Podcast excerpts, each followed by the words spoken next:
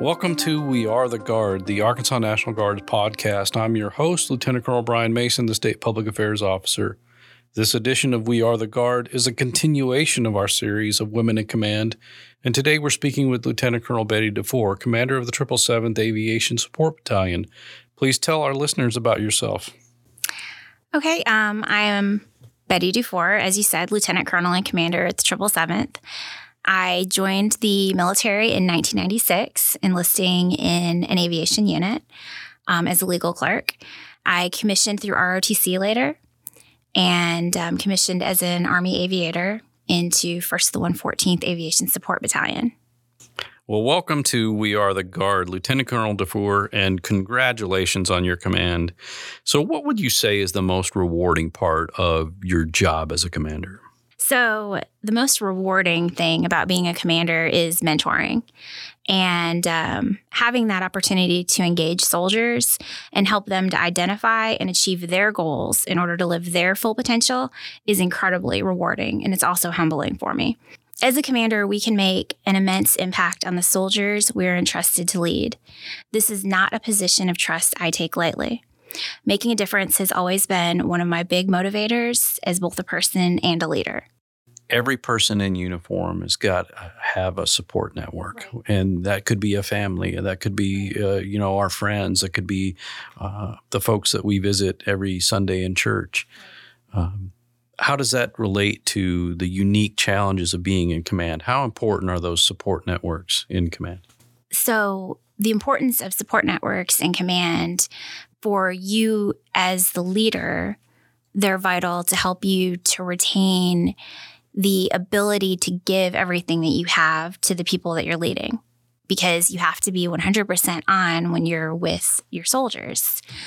And the importance to your teammates in understanding that they need that support network is going to be the key difference between inclusion and an environment that fosters growth and loneliness, isolation, depression, and the things that sometimes the military suffers with suicide rates and um, addictions. And so, to me, the most important challenge is making sure that I have the support network I need and that my subordinates, my peers, and my friends have their support networks so that we can all be that family for each other that we need to be we've got some unique challenges coming up with a new Army combat fitness test. Yes. Uh, as a commander, what are you guys doing to get prepare everyone for that? So we've been doing regular ACFT prep and work, and um, we keep the equipment out during IDT weekends to do skill building in different areas. And that was one of the things when I came into command that I was very adamant about that I wanted us to be doing skill building every IDT weekend and that we absolutely have physical fitness. We stop all work at a certain point on Sunday so we can have physical fitness and still get people on the road in time to have dinner with their family. Um, it's not training to time, but it's trying to build that physical fitness that we need and making sure that our soldiers understand that they're important enough to us to get them home to their family for dinner on Sunday. You're an 05 level commander, and you've got what I call an electronic leash. Yes. Your cell phone. Oh, yes. Sometimes we feel like we're never really off duty. So, how do you balance work life? Um, honestly, I don't. Um, I the the best I do is that I do make time for physical fitness. Um, but I am always available to take those calls. I mean, I'm commanding the battalion and the airfield. So there's missions that happen that need my approval because they're medium risk. And that means that I have to be ready all the time. I have to answer my phone all the time. And I have to understand that you're never really off work whenever you are in a leadership position or a position of great trust. What are some of the things that worry you as a commander? What keeps you up at night? If something were to happen, keeps me up. The did we properly do all the maintenance so that the aircraft that people are getting into are safe to fly? That keeps me up at night. Um, and just the are we doing the right thing for our full time and traditional soldiers to make sure that they have the tools and resources that they need if they hit a hard time or or whatever. I mean, because for everybody it's different. Every situation is incredibly complex with the full time employees. Um, I lose sleep when my full time employees aren't getting paid. I mean, that's that's a big deal. That's life, and um, I, I probably get too emotionally vested in the people that work with me. But I don't think you can be, I think you either are emotionally invested or you're not. And for me, it's who I am to be invested all the way. So I'm worried about are they getting paid? Are they safe? Is the equipment safe to operate? Are they properly trained to do the mission that they're doing? Have we looked at the weather? Is the weather changing? Are we looking at that for them and following up? And do they know that I absolutely have their back no matter what? And I will take any chewing that I need to get because I'm protecting my people.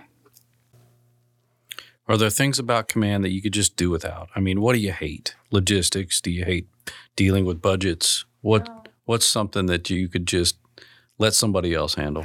Um no. I love it all. And um as somebody who is a little bit introverted, I do leave at the end of the day empty. And um, if there was a way to like refill myself quicker, then that would be great. But the people that I'm leading, they're my family. And um, I wish that they didn't have so many problems to deal with, but I would not want them to take to I would not want them to not feel safe bringing their problems to me. Um and I can't think of anything that I would give up. I mean, do you still get to fly? I do. Um, so I'm doing readiness progression, which is another complexity to this whole thing. So I haven't flown in six years. And I'm um, relearning to fly the helicopter. And that's a lot of stress as well. Well, that's right. You did leave us for a while. I did, yes. What was that like? Um, for me, it was fantastic. Um, I was able to work in a very dynamic, fast paced environment I was able to become an expert in things that I hadn't done before that and get the respect of the people that I was working with at headquarters DA and in the National Guard Bureau. And for me, that was very fulfilling. And to know that the things that I was doing impacted the soldiers on the ground. And if I didn't do them right, then the soldiers on the ground wouldn't get what they needed.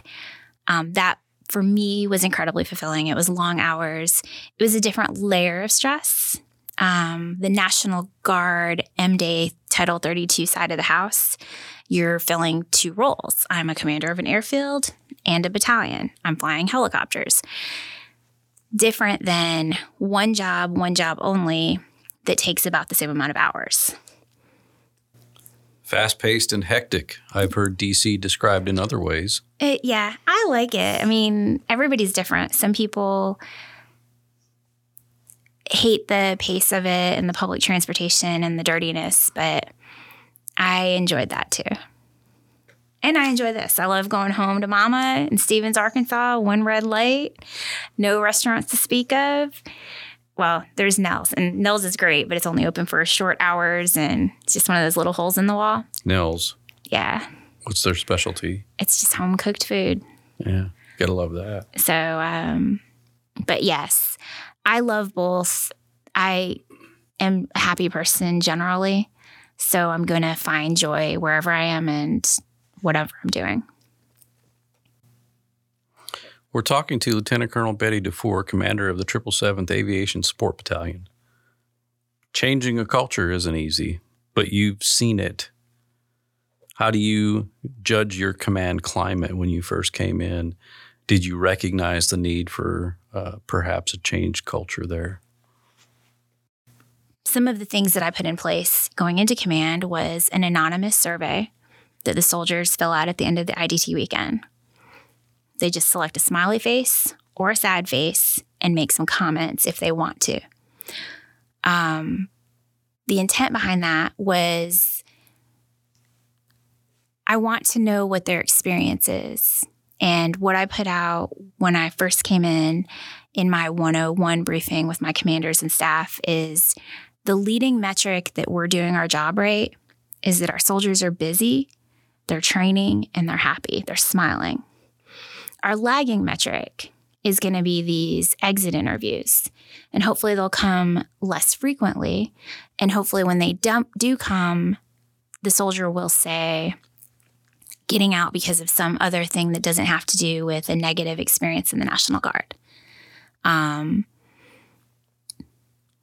that's one of my biggest priorities in the battalion.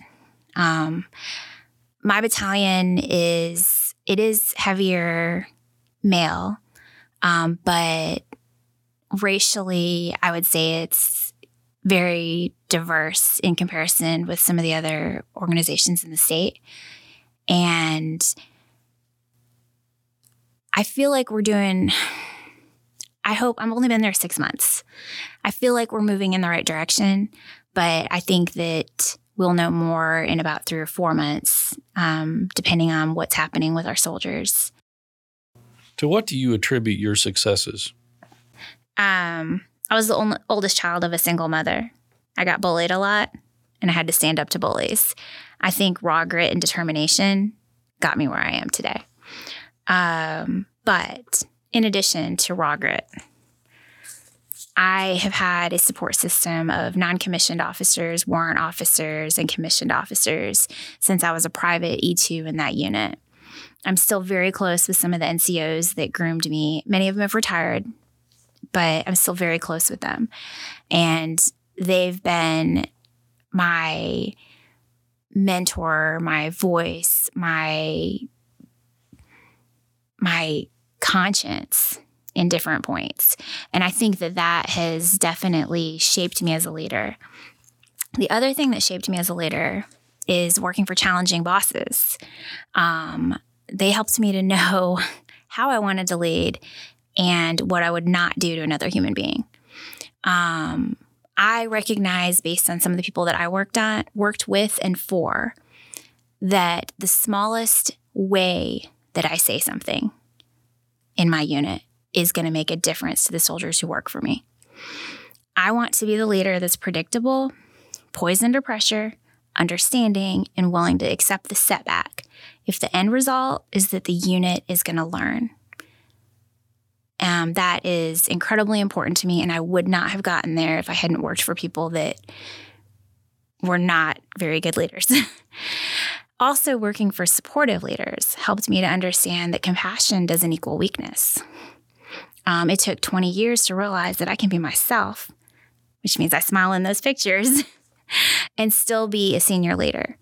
And I don't have to pretend to have all the answers because honestly, we all know that nobody does. And the clowns who pretend they do are just putting up a facade anyway. Um, I will say that getting here took me watching good leaders and toxic leaders.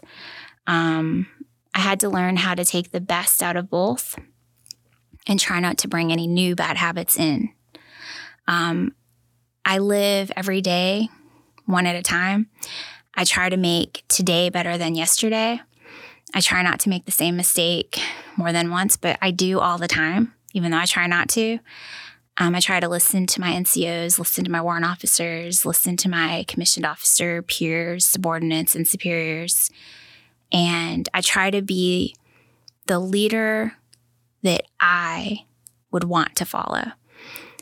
And if I can do that and I can feel like my nephew would be safe working for me, then I feel like the soldiers in my command can be safe working for me.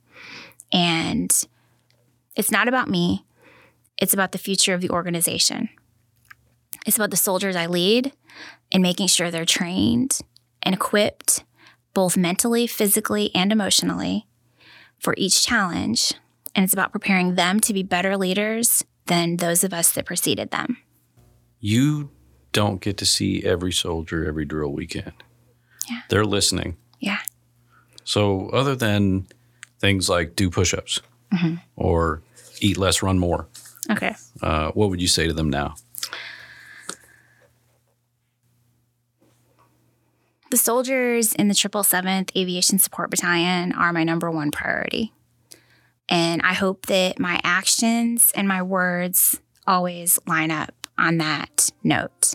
If they ever don't, I want the soldiers in my unit to call me out, whether they use the anonymous survey or some other portion, I want them to call me out.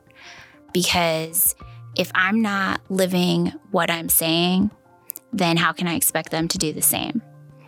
And other than that, I want the soldiers in my unit to understand that their future matters to me and what they want to do, and helping them to find what they love in this organization and to achieve their full potential and not to allow any circumstances that can be overcome to stand in their way.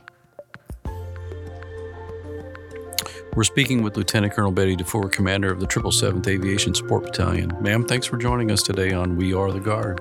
Thank you so much for having me.